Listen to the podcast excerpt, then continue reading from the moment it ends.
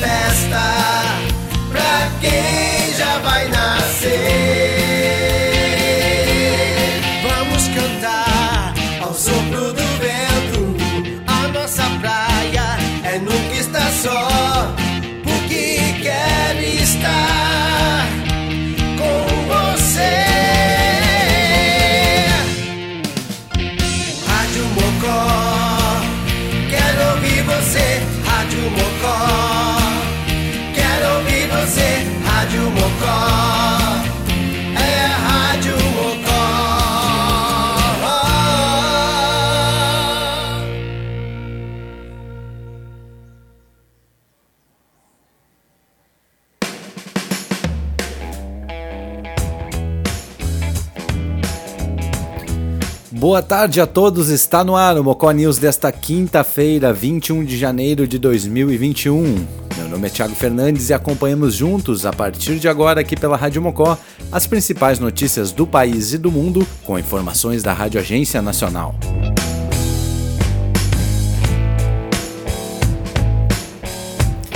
Pazuello afirma que envio de insumos pela China não está atrasado. Material é necessário para a fabricação de vacinas no Brasil. Quem traz mais informações é Lucas Por Deus Leon, de Brasília. Vamos ouvi-lo.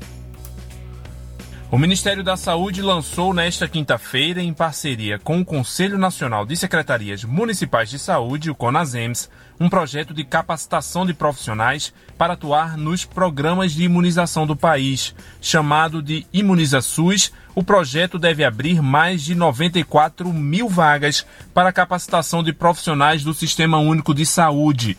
O foco são os trabalhadores que atuam nas salas de vacinação das unidades básicas. Os alunos serão acompanhados por tutores e terão aulas à distância com 180 horas de capacitação. O ministro da Saúde, Eduardo Pazuello, destacou que o projeto visa ampliar a capacidade de imunização do SUS. São 58 milhões de reais numa primeira colocada e mais 140 milhões de reais que vai trabalhar junto da formação técnica para desenvolvimento dos programas, etc. Contratação de tutores. Isso é paralelo, paralelo à vacina, paralelo ao combate ao, ao coronavírus. O projeto Imuniza SUS prevê a capacitação de dois profissionais de cada unidade básica de saúde, e um dos objetivos é aumentar a cobertura vacinal da população. Segundo o diretor do Conselho de Secretarias Municipais de Saúde, Richan Hamida, a porcentagem de pessoas vacinadas vem caindo nos últimos anos. O projeto do em parceria com o Ministério, é transformar todas as unidades básicas de saúde em sala de aula, para levar essa capacitação para os 5.570 municípios brasileiros. Nós teremos a educação permanente, a capacitação e a modalidade à distância, realização de pesquisa, tanto de opinião quanto quantitativo e qualitativo, para verificar o motivo dessa queda e qual que é a sensação da população com relação às campanhas de vacina, qual é a expectativa para que a gente possa aperfeiçoar e ampliar essa cobertura. A previsão é abrir as inscrições para os tutores no dia 1 do próximo mês. Já para os alunos, a previsão é que as inscrições sejam abertas ainda durante o mês de fevereiro. Da Rádio Nacional, em Brasília, Lucas Por Deus Leão. Ministério Público Federal quer quilombolas incluídos na primeira fase da vacina contra a Covid-19. Segundo o órgão, o planejamento foi diferenciado entre os estados. Quem traz informações é Raquel Júnior, direto do Rio de Janeiro. Vamos ouvi-la. O Ministério Público Federal quer garantir a inclusão dos quilombolas nesta primeira fase de vacinação contra a Covid-19. De acordo com a Procuradoria da República no Rio de Janeiro, há tratamentos diferenciados entre os estados, apesar da Lei 14.021 de 2020 instituir medidas para evitar o contágio e a disseminação da doença entre povos e comunidades tradicionais brasileiras. Entre elas estão indígenas e quilombolas. No último dia 18, o MPF fez um requerimento de informações ao Ministério da Saúde e, no caso do Rio de Janeiro, também às secretarias municipal e estadual de saúde sobre o planejamento de imunização dos quilombolas. O governo do estado disse ao MPF que estava seguindo a orientação do Ministério da Saúde e não incluirá os quilombolas nessa primeira fase. Já o Ministério da Saúde não respondeu. No mesmo dia, durante o anúncio do início da vacinação pelo ministro Eduardo Pazuello, o grupo também não foi mencionado entre os prioritários. O procurador da República, Leandro Mitidieri, explica que os quilombolas deveriam ter sido incluídos já nessa primeira etapa, sob orientação do Ministério da Saúde, para evitar discrepância entre os estados. A lei menciona os quilombolas como grupo prioritário né, nessas ações de combate ao Covid e os planos que são apresentados também mencionam os quilombolas, mas no detalhamento desses planos, os quilombolas, em alguns casos, os municípios ou em alguns estados, desaparecem. Em alguns municípios, identificamos que os quilombolas, como por exemplo no município do Rio de Janeiro, aparecem na primeira fase de vacinação, mas não na primeira etapa. Então, não, não entendemos o que é isso. Em outros planos, eles simplesmente não foram mencionados. O Ministério da Saúde e as secretarias de saúde do município e do estado do Rio foram procuradas, mas não responderam até o fechamento desta reportagem. Segundo o Observatório da Covid-19 nos quilombos, até o momento, 179 quilombolas morreram em decorrência do coronavírus e houve 4.760 casos de infecção confirmados.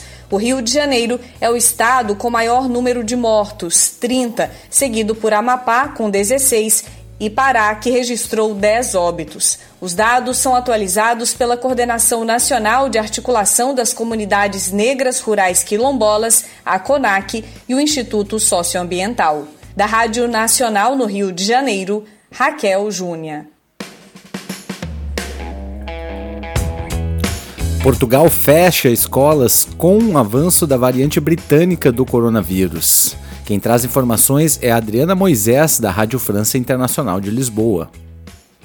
Portugal enfrenta mais do que uma terceira onda da epidemia e está diante de um tsunami de novos casos de coronavírus. As projeções apontam que o país deve registrar nesta quinta-feira 19 mil casos positivos da Covid, contra 14.600 na véspera essa explosão das infecções se deve à variante britânica do vírus, que já é responsável por 20% dos casos surgidos nos últimos dias e deve chegar a 60% do total no país em três semanas.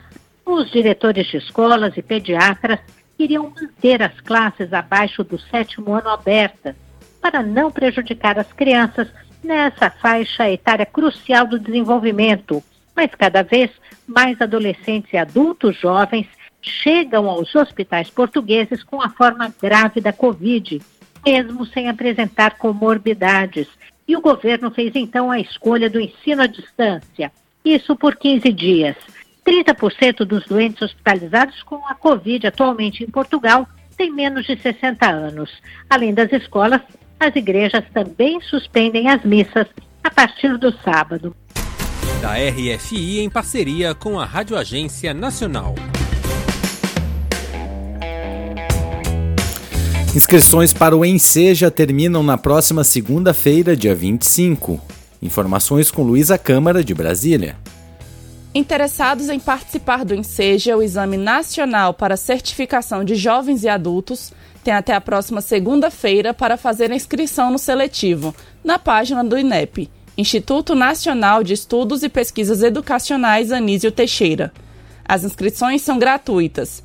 É preciso informar o CPF, documento de identidade, telefone e e-mail atualizado. Mas atenção! Para quem se inscreveu na edição de 2019 e não pôde comparecer sem justificar a ausência ou que a justificativa não foi aceita pelo INEP, precisa pagar uma taxa de 40 reais que será cobrada por boleto bancário gerado no ato da inscrição. O ensejo é realizado em todo o território nacional. A prova, voltada para quem ainda não completou o ensino fundamental e o ensino médio e deseja obter os certificados de conclusão. O exame será aplicado no dia 25 de abril, num domingo, nos períodos matutino e vespertino. Para fazer o enseja, o candidato tem de ter no mínimo 15 anos completos na data do exame para o ensino fundamental e no mínimo 18 no caso do ensino médio. Com supervisão de Shelly Noleto, da Rádio Nacional em Brasília, Luísa Câmara.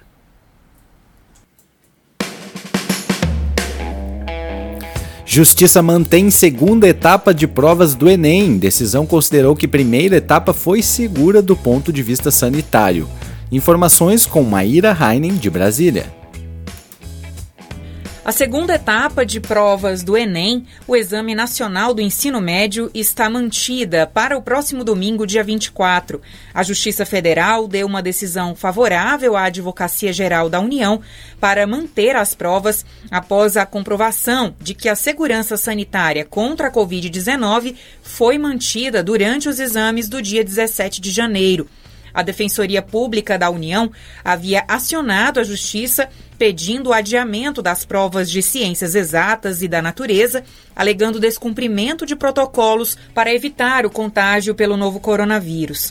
A AGU, representando o INEP, instituto responsável pelo Enem, conseguiu comprovar que durante o exame do último domingo, os locais de aplicação foram avaliados por órgãos de vigilância sanitária e que não houve interdição de nenhum espaço por descumprimento das medidas sanitárias. E quem não fez a prova no domingo passado porque as salas estavam com a lotação superior a 50%, a Justiça decidiu que a reaplicação será nos dias 23 e 24 de fevereiro. O estudante que se sentiu prejudicado pode solicitar o um novo exame no site do INEP a partir do dia 25 de janeiro. Da Rádio Nacional em Brasília, Maíra Heinen. E agora com as informações de esporte aqui no Mocó News, agora ao vivo, 6 horas 10 minutos, tem uma notícia importante aqui. Inscrições para o Bolsa Atleta 2021 começam na próxima semana. Novidade é a inscrição e o acompanhamento de processos pela internet. Informações com Leandro Martins de Brasília. Vamos ouvi-lo.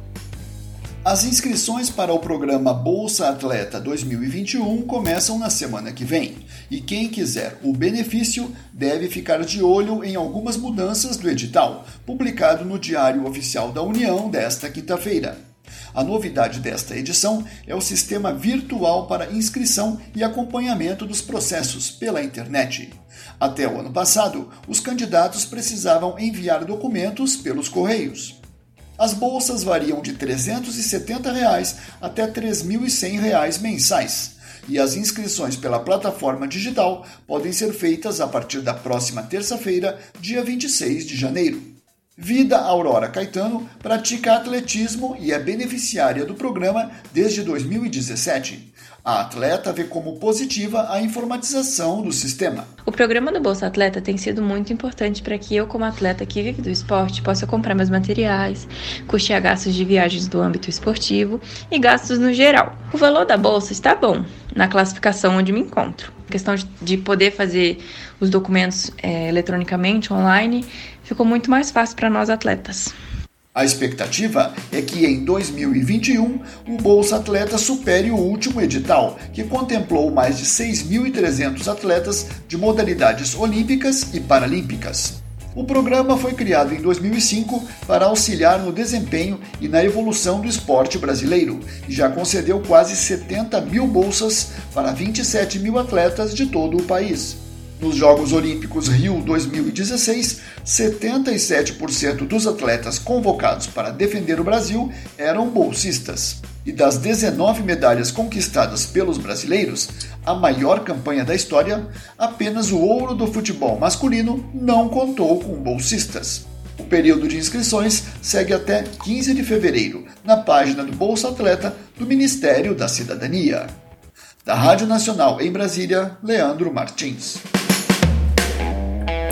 Obrigado, Leandro Martins. 6 horas 13 minutos aqui no Mocó News. E vamos agora para o comentário diário do jornalista Bira Costa, do online Web Rádio. 31ª participação aqui no Mocó News e hoje o Bira Costa fala sobre a preocupação de pequenos negócios quanto à vacina em TAPES. Vamos ouvi-lo. Boa tarde, Bira. Fala amigo ouvintes da Rádio Mocó.net, aqui Bira Costa, jornalista, Thiago Fernandes. Vamos mais uma vez no 31º podcast, nosso 31º comentário na Rádio Mocó News, mocó.net. Aqui Bira Costa do Online Web Rádio, falando com vocês a respeito de um assunto bem local.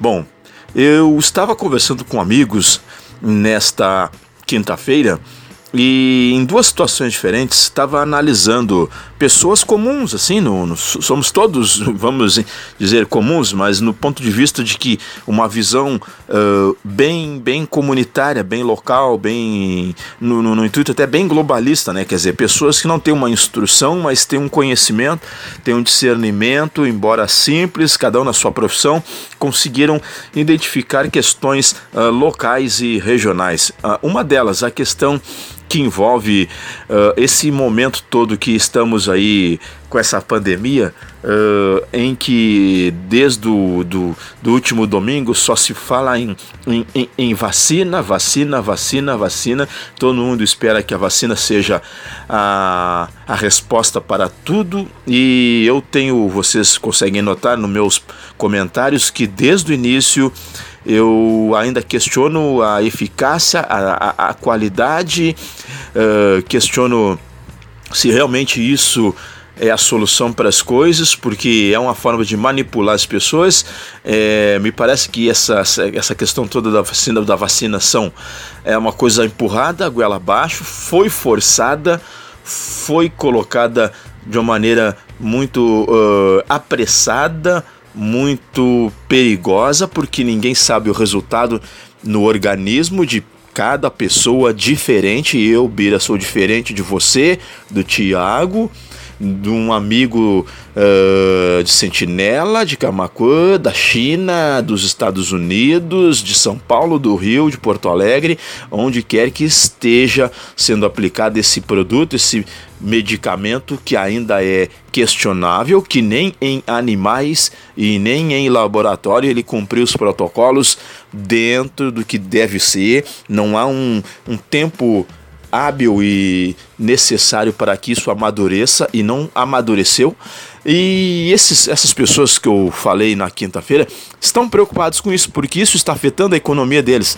Eles têm negócios na cidade de médio para uh, de pequeno para médio porte e dependem do movimento, dependem do cliente, dependem do pagamento, dependem para cumprir obrigações do movimento da cidade. A cidade está paralisada, está estagnada, não há um incentivo, há um incremento, não há uma união entre os empresários.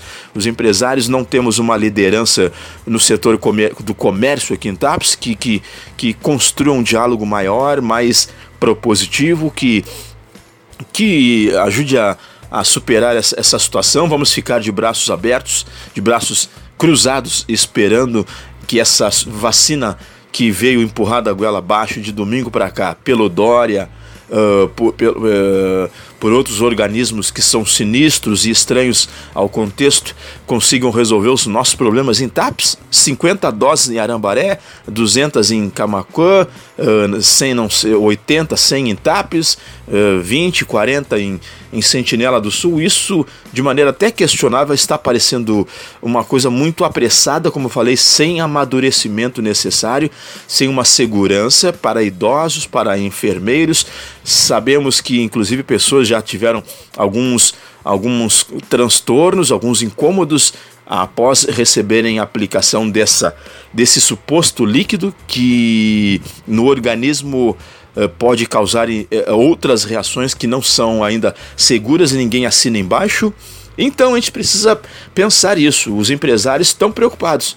Se essa, essa situação toda, esse contexto, vacina, economia, uh, comércio, uh, uh, portas fechadas, álcool, excesso de álcool, excesso de demandas, isso está afetando a saúde mental, está afetando os negócios e eles não conseguem desenvolver, eles não, eles não têm segurança para falar com os clientes porque não conseguem construir uma, uma, uma, uma, um negócio mais seguro, mais otimista. Então, mais um ano, entrar o segundo ano com essa crise toda, então é uma análise que eu estou trazendo para o questionamento, para o debate aqui em mais um podcast, mais um comentário para vocês. Então, a economia local, Basta você circular na cidade que você já vai ver quanto ela está paralisada, está estagnada. O verão, cadê o verão?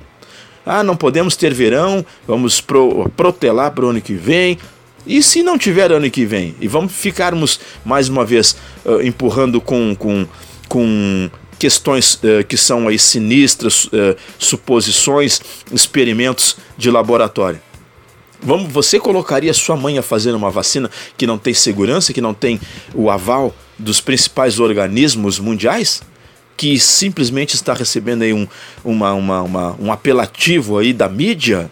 Então acho que tem que questionar. Você colocaria o seu filho a tomar a vacina? Já não temos escola, já não temos uh, uh, atividade comercial entrando em, em falência em vários setores. Então vamos dar uma analisada, vamos, uh, vamos repensar isso, entendeu?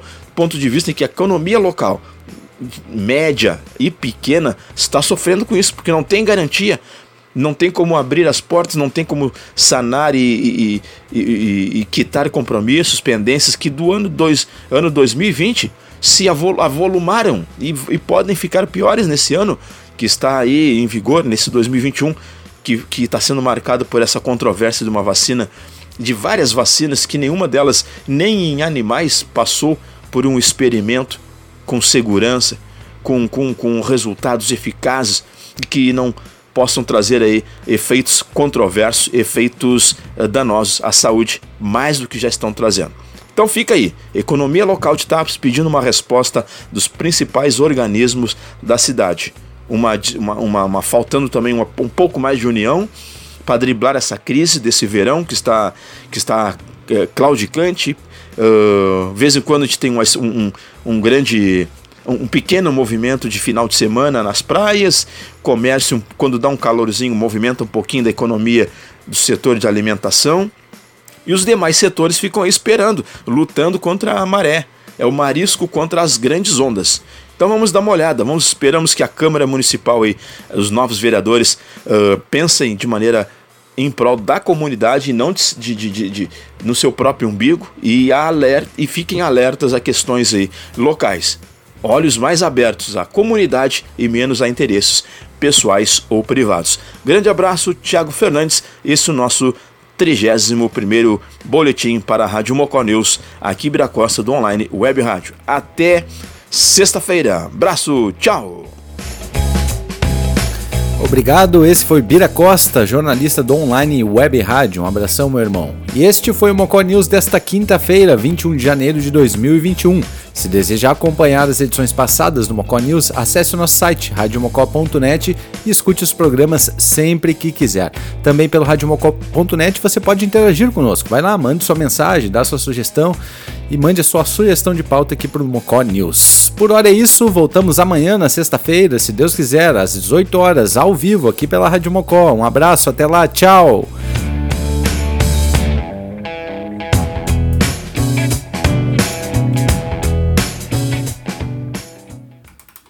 Rádio Mocó transmite diariamente conteúdo inédito e programação ao vivo. Não somos uma rádio comercial. Para